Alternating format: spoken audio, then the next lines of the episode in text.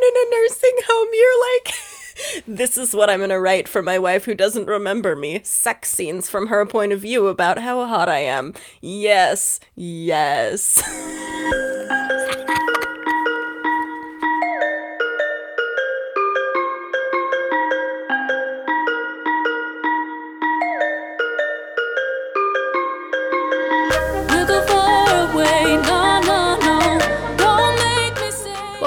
Welcome to the worst thing we read this week, where we talk about the books that we hate to love and love to hate. I'm Kaitlyn.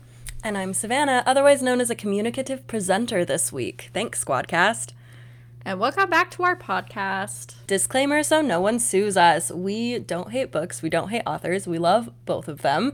Uh, we just like making fun of problematic tropes and characters. And actually, I really fucking hate this book. Anybody who knows me, I have been waiting for this episode just so that I can drag this book in particular. Like, this is not a book that I love to hate, I only have hatred. So, for anyone who hasn't read the episode description, we are on The Notebook by Nicholas Sparks, and I have nothing else to say in this disclaimer. But that being said, these episodes are not spoiler free. Um, so the next book that we're reading is The Sirens by Kiera Cass. That comes out on the 18th of February. Um, and then we have Crossed by Ally Condie, and that comes out on the 4th of March. Um, housekeeping? This is like not housekeeping because it's not even remotely related to this podcast. but I will say, and granted, we're pre recording, so this is going to be like really old news for everyone else that's listening. Taylor Swift's new album, Evermore, is like I live in the perfect setting for this album because I'm currently looking at the dark, dreary sky with trees, and it's just like super. She's making fun motions with her hand I am, right now. you know what I mean? Uh, just I'm like in the perfect backdrop for this album. What about yeah, you? Any housekeeping? I would like to point out that last night, and I'm so happy this happened last night before we recorded. Oh no. Um, so we we just recorded two days in a row, and yesterday, Kaitlyn had made a comment about how my quirky, like if I was in a YA novel, my quirky trait would be that I hate the Notebook. and I've discovered that Kaitlyn's quirky trait is that when she's sad, she watches Coraline. No, no, no. Okay, wait. I'm going to say that differently. Well, when she's sad, her go to movie on Netflix, she's texting me. She's like, I'm having a lot of emotions.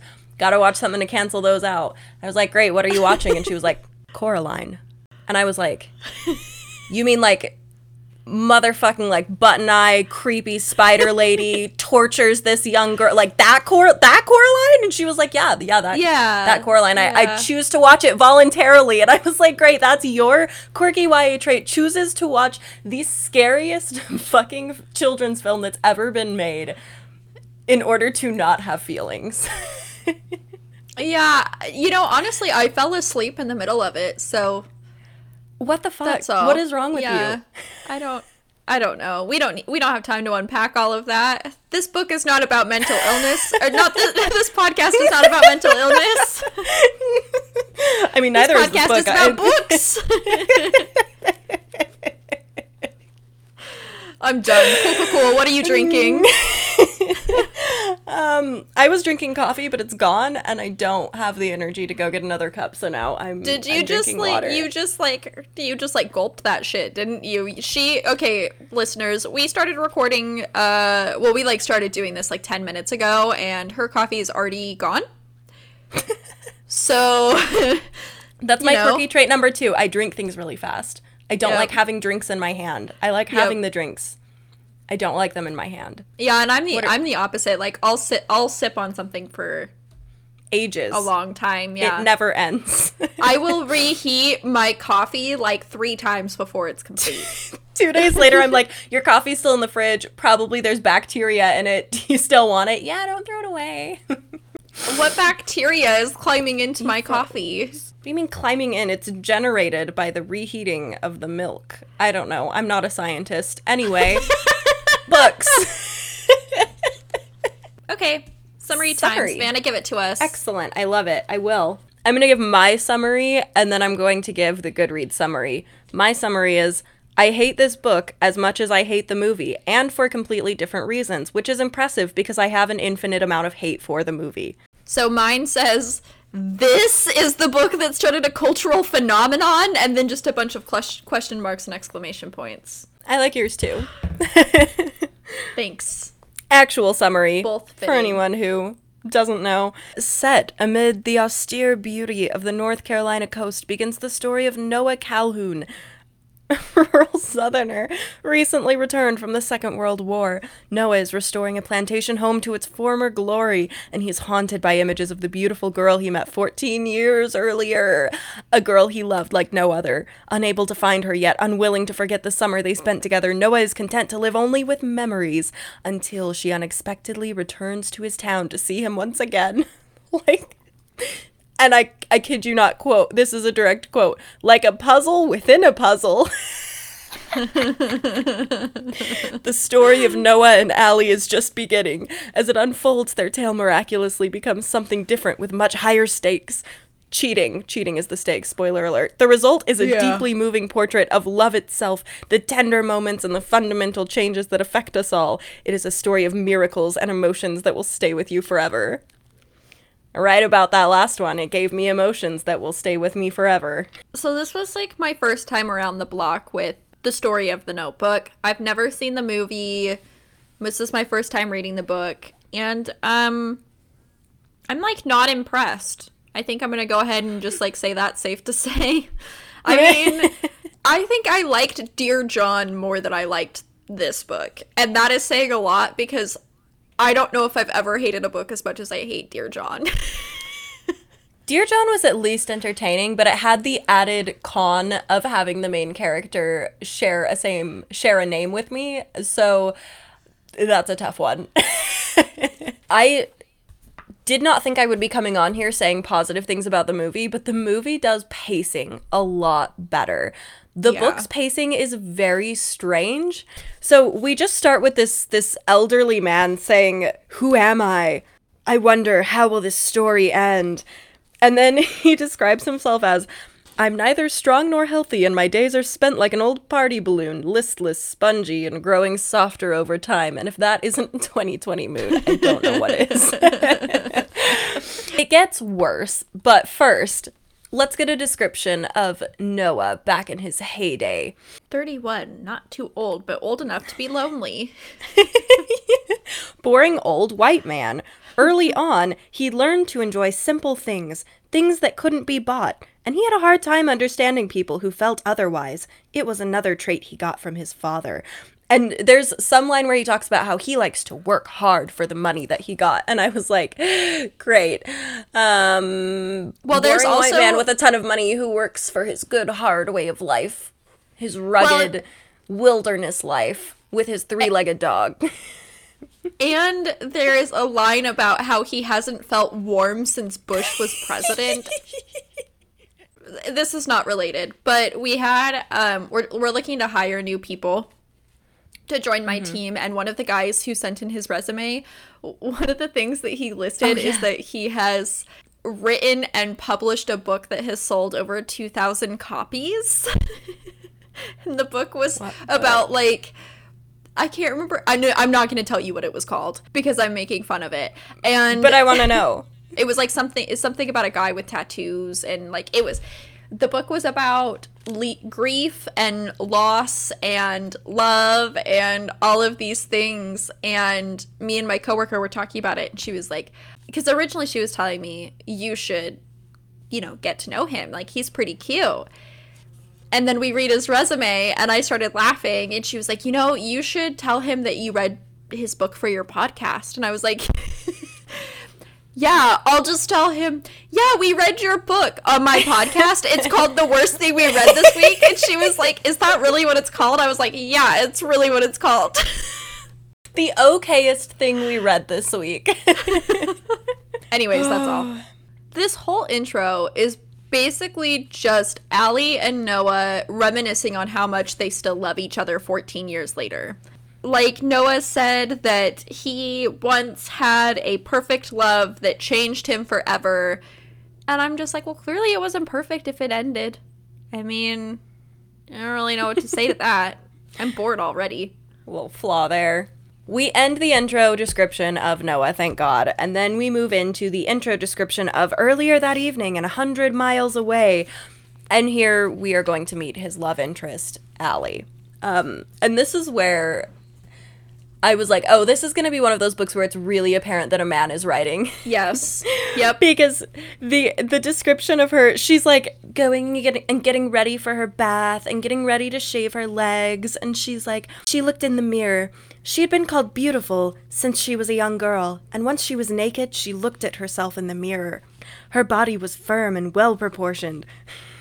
Breasts softly rounded, stomach flat, legs slim. She'd inherited her mother's high cheekbones, smooth skin, and blonde hair, but her best feature was her own. She had eyes like ocean waves, as Lon liked to say.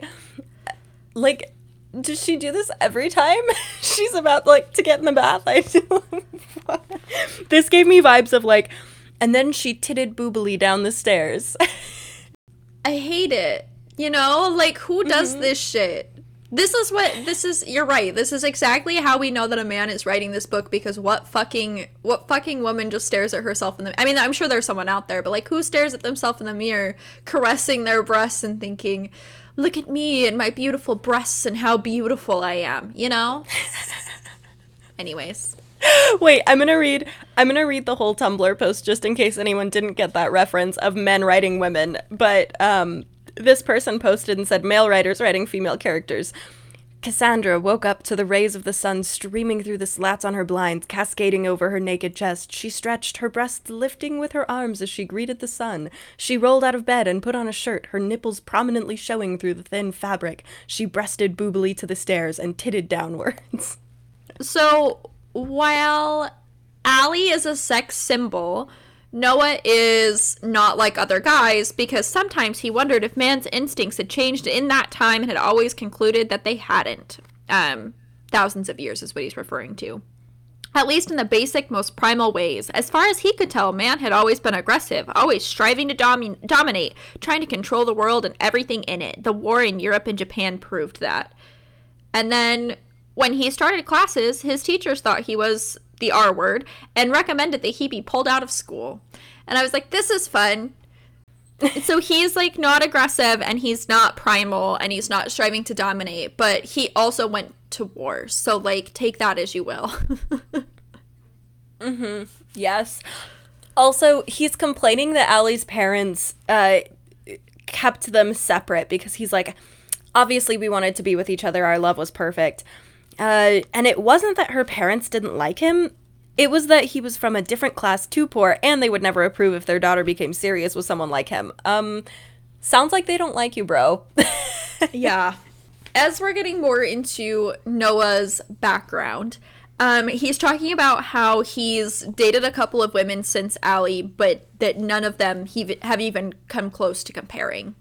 Um, I would just like at this point in time to point out that they dated for like two months when she was 15 and he was 17. so, like, I, I feel like you're putting a lot of pressure on women that you are dating at present.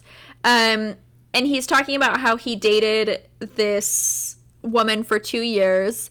Um, and she was a few years older than he was, and it was she who taught him the ways to please a woman, the places to touch and kiss, where to linger, the things to whisper. They would sometimes spend an entire day in bed, holding each other and making the kind of love that fully satisfied both of them. okay, Nicholas. I just.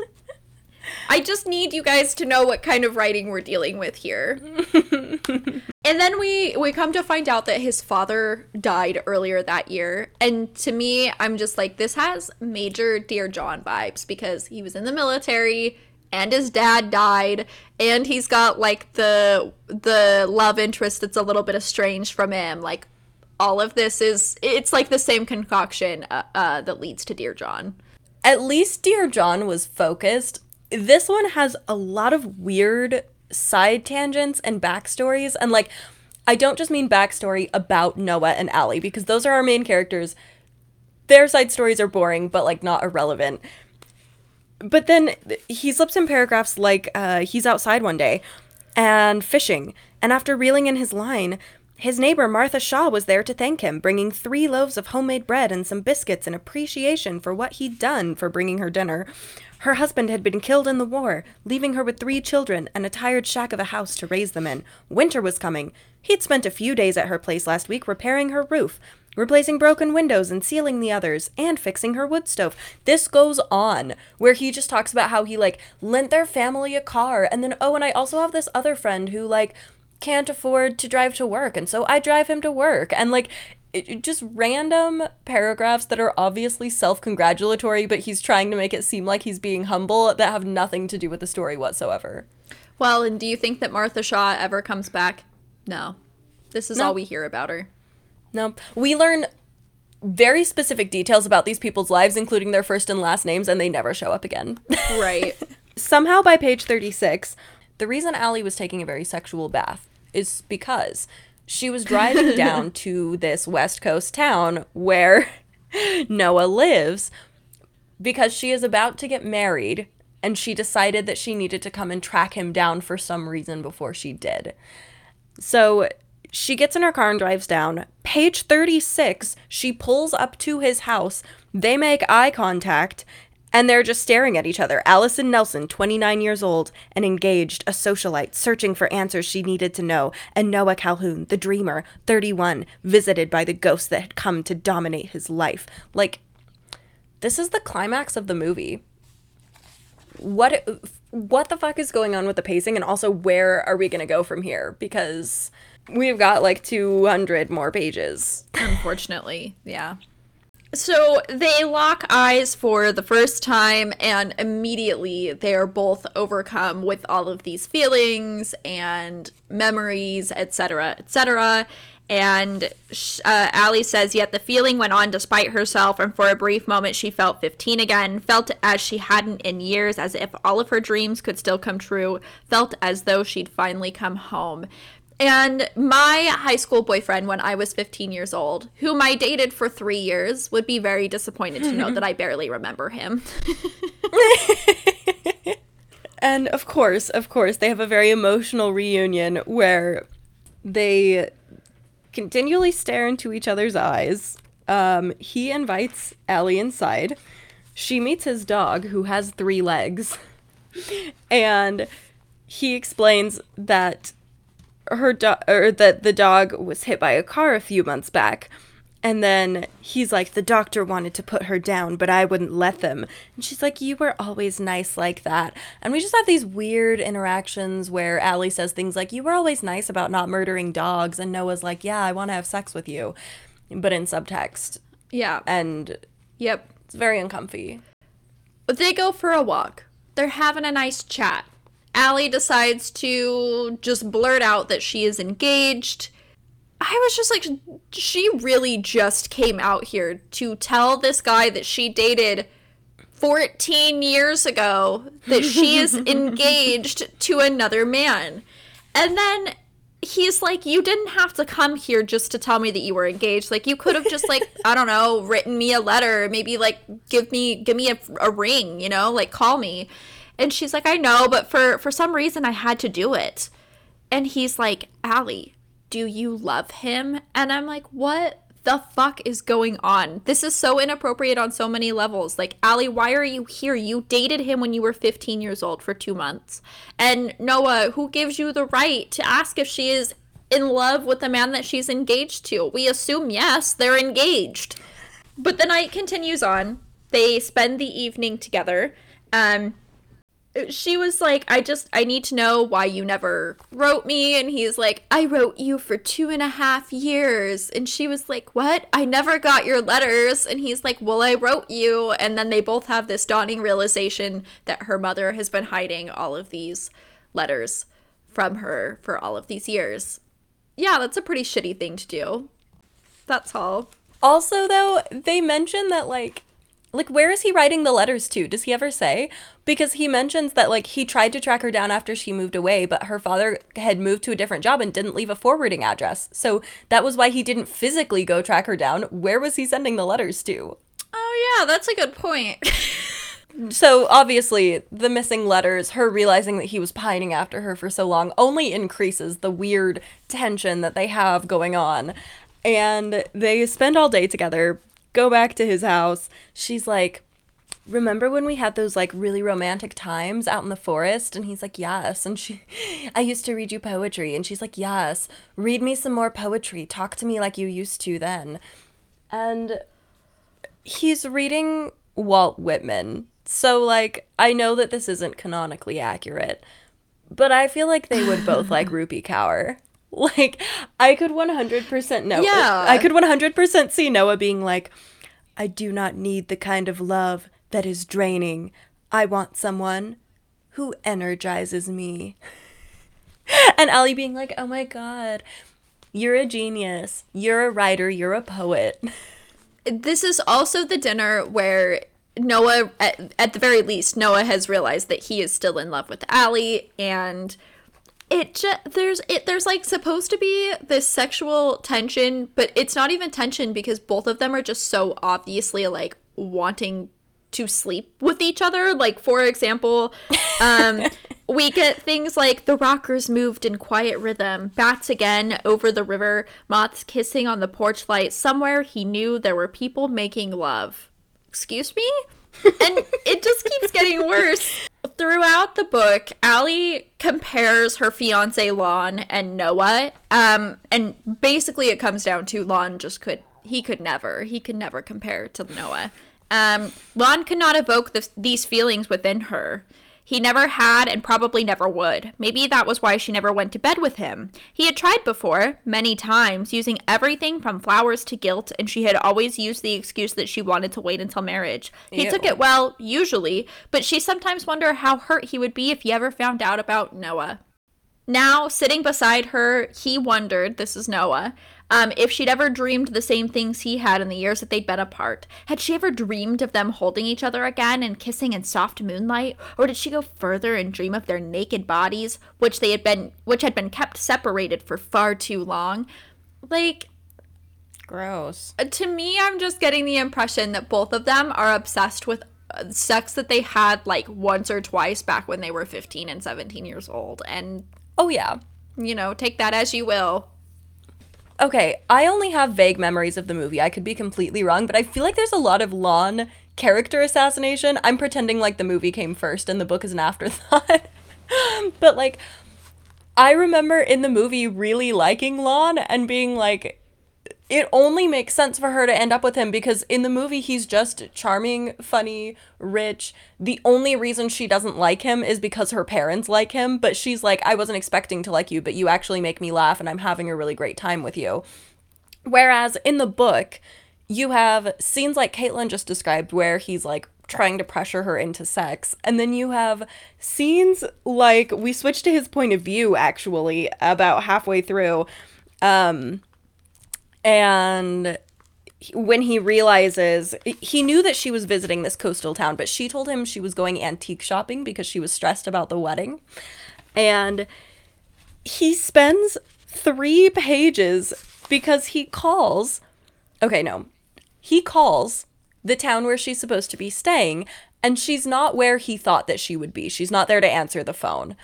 So this motherfucker takes five pages thinking, hmm, New Bern, this city that she's in. New Bern. that might be a real name of a town, but I laughed. It probably Um, is. He's sitting there thinking like New Bern, New Bern. I feel like she's mentioned it before, maybe vaguely, maybe like in a previous conversation. I'm thinking back conversations I had with her mom, a passing comment. Wait, I feel like her mom made a passing comment about an old love that she had when she was 15, and I saw the look on her face and she looked angry. So she must still be in love with him. So she probably went to go visit him. So they're probably having sex right now and like listen. Is he wrong? No, but also, Lon, my man, you just jumped to 10 conclusions in five seconds. We need to chill out a bit. like, is he wrong? Is it yeah. paranoia if you are right? Um, and then we jump into a chapter entitled Kayaks and Forgotten Dreams. And I just, I cannot with that chapter title. Further Lon assassination. Allie is talking about a painting that she gave to Noah. And apparently she does uh, abstract paintings, which I think is hilarious because when we hear about the painting earlier, Noah doesn't say what's in it, but he's like, it's very sensual and expressive. And then later she's like, yeah, I, I do abstract paintings. like the way he describes it, it sounds like a naked body, and it's it's not. Um, you wouldn't get it, Savanah. well, apparently Lon doesn't get it either because she Noah asks her if she's been painting since she left. He's like, "You were so good. You never practiced or studied or did anything. You just sat down and started painting and were perfect at it." Like you're an artist. That's what being an artist is. And she was like, "I don't know. I don't know if Lon would encourage my painting." And she says that she, she remembers showing him one of her paintings a couple months after they had first started going out Quote, it was an abstract painting, and it was meant to inspire thought. In a way, it resembled the painting above Noah's fireplace, the one Noah understood completely, though it may have been a touch less passionate. Lon had stared at it, studied it almost, and then asked her what it was supposed to be. She hadn't bothered to answer. You wouldn't fucking understand, Lon! My paintings are a feeling! And it's just like the thing with this book is is it's just talk like throughout the book she just gives all of these examples of how she doesn't actually like Lon. But then when she's forced to actually talk about him she's always like yeah like he's a really good guy. He's really successful. He treats me well. He makes me laugh. So like she like has to go back through and take back all of the bad things that she has said previously because she just shits on Lon the whole book I mean, honestly, Allie and Noah are just the same level of dramatic. Yes. because I mean, imagine if imagine if your partner came to you and was like, "Hey, I made this painting." And you like take the time to study it and you're looking at it and you're like, "Great, tell me about it." And they're like, "You don't get it." And just like run off crying and then meanwhile, she shows it to Noah and Noah's like, this this blob of yellow paint inspires in me sexual arousal. And she's like oh my god you get it. Yeah but like to be fair everything that they do inspires sexual arousal.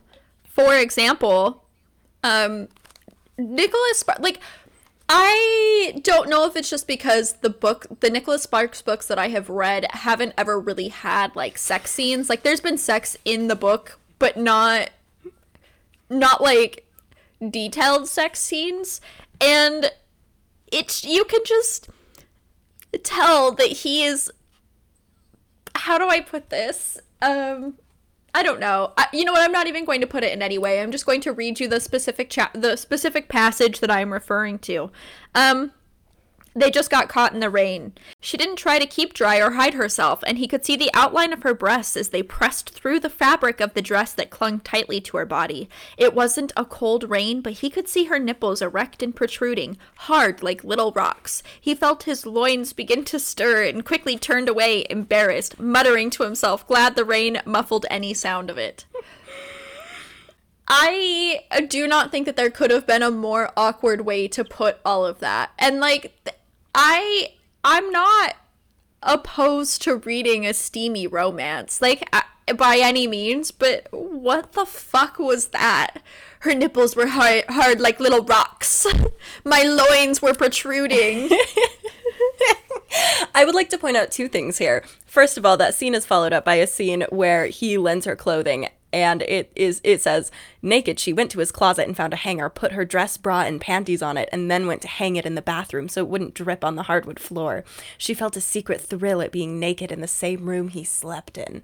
Gross. Second of all Kaitlyn's description in our note uh, note spreadsheet for these scenes was nicholas respectfully jerking off to his own creation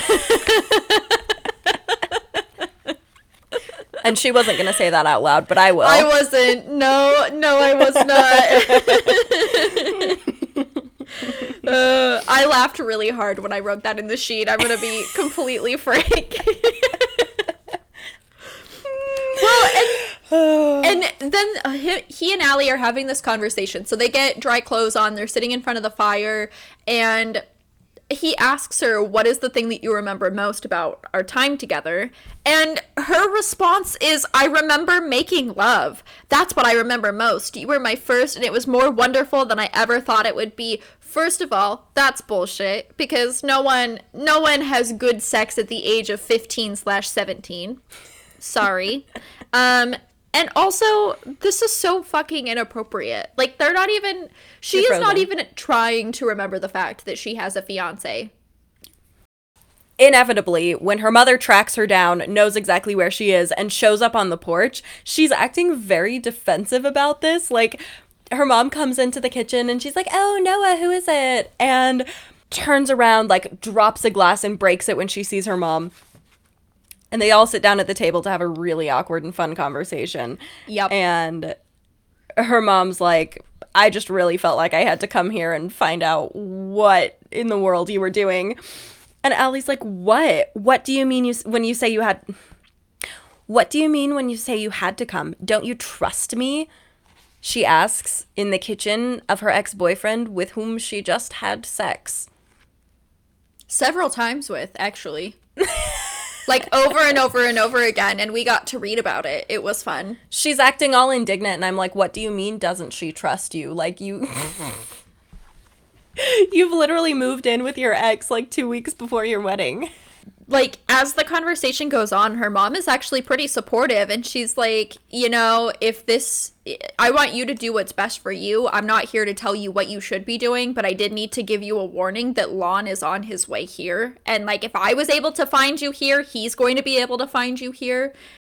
I was just kind of like where is this coming from considering the whole first part of the book we were shitting on how bad her parents were for not wanting them to be together even though they were deeply madly truly in love it was undeserved character growth her mom also leaves- kind of strange for her mom to be like, yeah, go be uh, like dump your nice fiance that for all I know you're deeply in love with and who is great Right. and treats you well for this guy that you Right. had sex with when you were 15.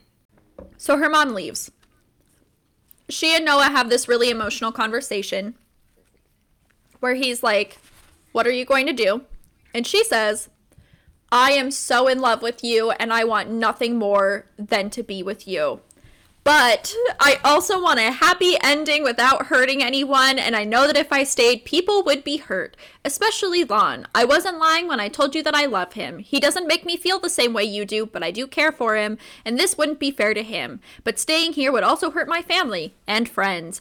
I would be betraying everyone I know. I don't know if I can do that. I was like, this is the stupidest fucking thing I have ever read in my entire life. how, how, how the fuck is that even, how is that hurting your friends? Like, they're not your friends if this is going to impact, like, your friends don't give a fuck who you end up with, you know? And I'm Her just. friends who she's never mentioned, who we've never met. Right. Right. So, you know, like yeah, it's to hurt Lon, but also wouldn't it hurt Lon if you are in actively in love with another man and also you kind of already hurt him when you had sex with Noah last night. So, and this morning. So, maybe Allie, you should reconsider your priorities. At this strange intersection of Noah asking Allie, who are you going to be with? We end their story from their perspective as, uh, or from the perspective of them when they were younger. For the reveal that obviously we knew from the beginning that it is Noah speaking. He is reading the story to this lady in the nursing home who we honestly at this point know is Allie. Um, but we get a little bit more details about Allie. So we find out that she has Alzheimer's. She is in a nursing home with him, and she does not remember their relationship, any of their time together, any of their children, etc., etc.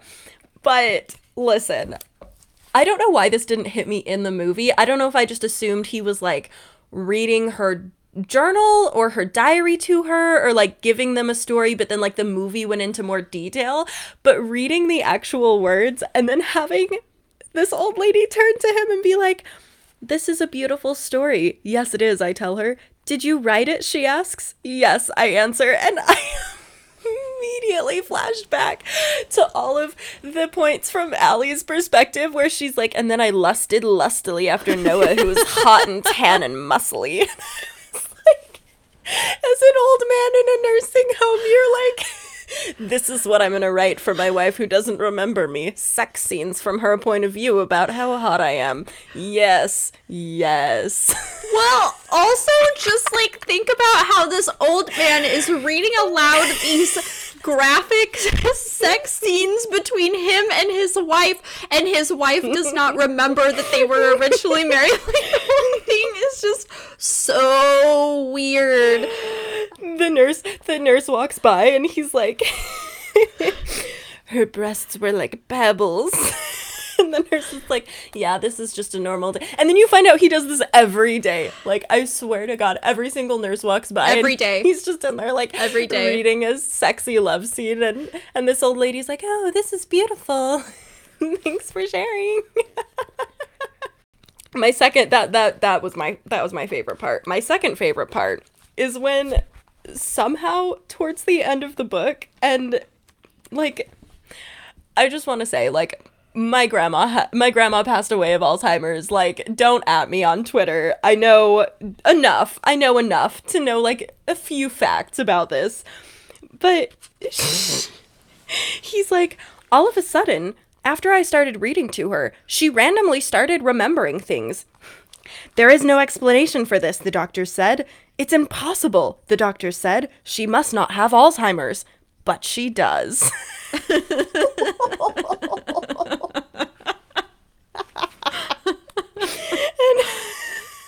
And like there's no way the doctors are going to come in and be like she recognized you for 5 minutes? Her alzheimer's has been cured. And he's like now listen up doctors. It hasn't been cured. She still has alzheimer's. And the doctors are like oh sorry man. We didn't know what this is the miracle they're talking about that he like miraculously healed his alzheimer's with his sex scenes but Yeah, then why is her condition different? Why does she sometimes change after I read? I tell the doctors the reason, I know it in my heart, but I am not believed. Instead, they look to science. Four times specialists have traveled from Chapel Hill to find the answer. Four times they have left without understanding. I tell them, you can't possibly understand it if you on- use only your training and your books. But they shake their heads and answer, Alzheimer's does not work like this. It's impossible to have a conversation or improve as the day goes on. Ever. Like, did Nicholas even do a basic search about Alzheimer's? Like, it's impossible to hold a conversation with someone as their condition goes on? No, it's not. Like, random moments of clarity will happen. Not with everyone, but it's definitely positive. Like, did he even do the requisite Google search? So, wife is sad. He's dying of prostate cancer. She is dying of Alzheimer's. They have their 49th anniversary. He sneaks into her room and sits next to her bed. And then they start making out. And then she starts taking off his clothes. And we really ended the book with old people sex. And. I, I just I really like that like Nicholas was like, you know how we can really wrap up this story? Old people with rheumatoid arthritis having sex. Listen, fans on Twitter are gonna be like, no, they both died and they're having young people sex in heaven. But I would like, I would like to counter. That line was not nearly defined enough to not make you think of old people sex. And that is a writing blunder that I cannot forgive. Wait, wait, they died in the end? That's what I assumed. I mean, like, okay, listen. I read it the first time. I was like, are they having are they having sex right now? Like, does she even know who he is? So I went back and I read it again. There's a line where it's kind of ambiguous and you feel like they're dying. He's like, um, and suddenly a miracle. I feel her mouth open. I discover a forgotten paradise, unchanged all this time, ageless like the stars. I allow myself to slip away as I had so many years. Like, there's just a lot of language that makes me think that he's like dying. And then when she's like, "Oh Noah, I've missed you," uh, and then he's like, "There's no way I can stop the tears as we begin to slip towards heaven itself." But also, all of this language could be used as if they're not di- like. There's no like as we like I can't stop the tears as we begin to slip towards heaven itself. That could be a euphemism. Like Yeah, I kind of just thought that like he was really emotional about the fact that she remembered him and also they're having old people sex, you know.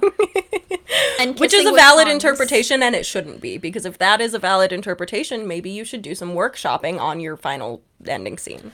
My final thought is that I'm really glad the book wasn't better than the movie because now I can hate them both equally and for different reasons. Like like I said in my Goodreads review, that was very impressive to me. I thought that I was going to read it and have the same issues, but I had completely different issues. And I love that for me. I don't really have any good things to say about this. I mean, obviously, this started a cultural phenomenon, but I guess my question is why? Because I didn't give a fuck about this romance. I could not have cared less about them. And like every time that there was supposed to be an emotional moment, I didn't feel anything. I felt nothing, no twinge. Um so yeah, I, I don't really have a positive thought to share here. Great. Well, in that case, um, I would like to introduce our uh, common Nicholas Sparks segment called. For some reason, there are questions in the back of this book, like for a reading group guide, and also there's a, a Cliff Notes book published. Like, is someone assigning this in college? I don't know, but we are going to go through a few of these questions as if we were treating this book like a serious piece of literature. Um, and it's going to be a good time. So, Kaitlyn. Early in the novel, Noah's neighbor Gus comments My daddy used to tell me the first time you fall in love, it changes your life forever. And no matter how hard you try, the feeling never goes away. The girl you've been telling me about was your first love, and no matter what you do, she'll stay with you forever. Do you think this is true? Can you remember your first love? Okay, well, again, let's go back to the fact that I said that my high school boyfriend that I dated for three years when I was 15, I barely remember him. So, like, do I remember being in love with him? Yeah, but it, like, it's not like. And do I think about him occasionally? Yeah, because it's just one of those things where you just wonder where they ended up. But no, I don't feel like I've been forever changed by that love, you know? Um. when Allie decides to see Noah one last time, do you think she wanted to see him just to say goodbye? Or was she secretly hoping to fall in love with him again? Do you think it is right for her to visit Noah while she is engaged to someone else? Would your answer be different if she had already married Lon? This is also a stupid question. She was 100% going there because she was still curious about Noah.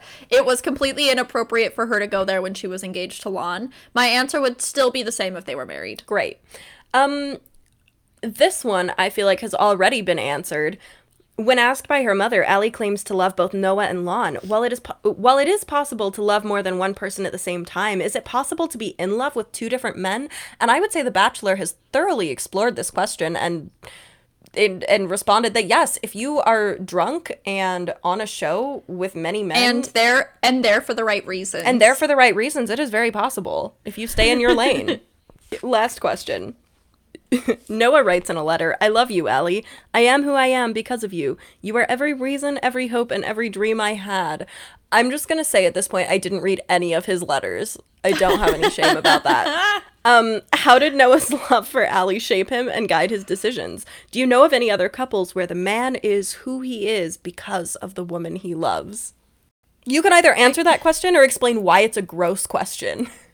Your choice. I'm not answering that question. I'm I'm just not going to do it. But Savanah and I were having a conversation before we started recording about how I just I really hate romance novels that are solely based on people growing into each other and not growing separately from each other. And I just think it's really toxic to romanticize a relationship in which you have to change in order to better fit another person.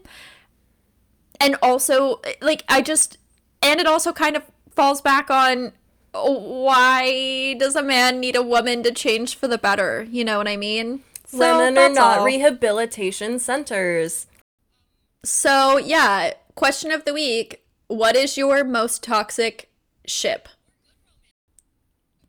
So, for this week's book recommendation, um, I am going to recommend a romance novel that I actually enjoyed. Um, it's called Get a Life Chloe Brown by Talia Hibbert. Um, it's about Chloe Brown, who is chronically who is a chronically ill computer geek with a goal, a plan, and a list. After almost, but not quite dying, she's come up with seven directives to help her get a life, and she's already completed the first, finally moving out of her glamorous family's mansion.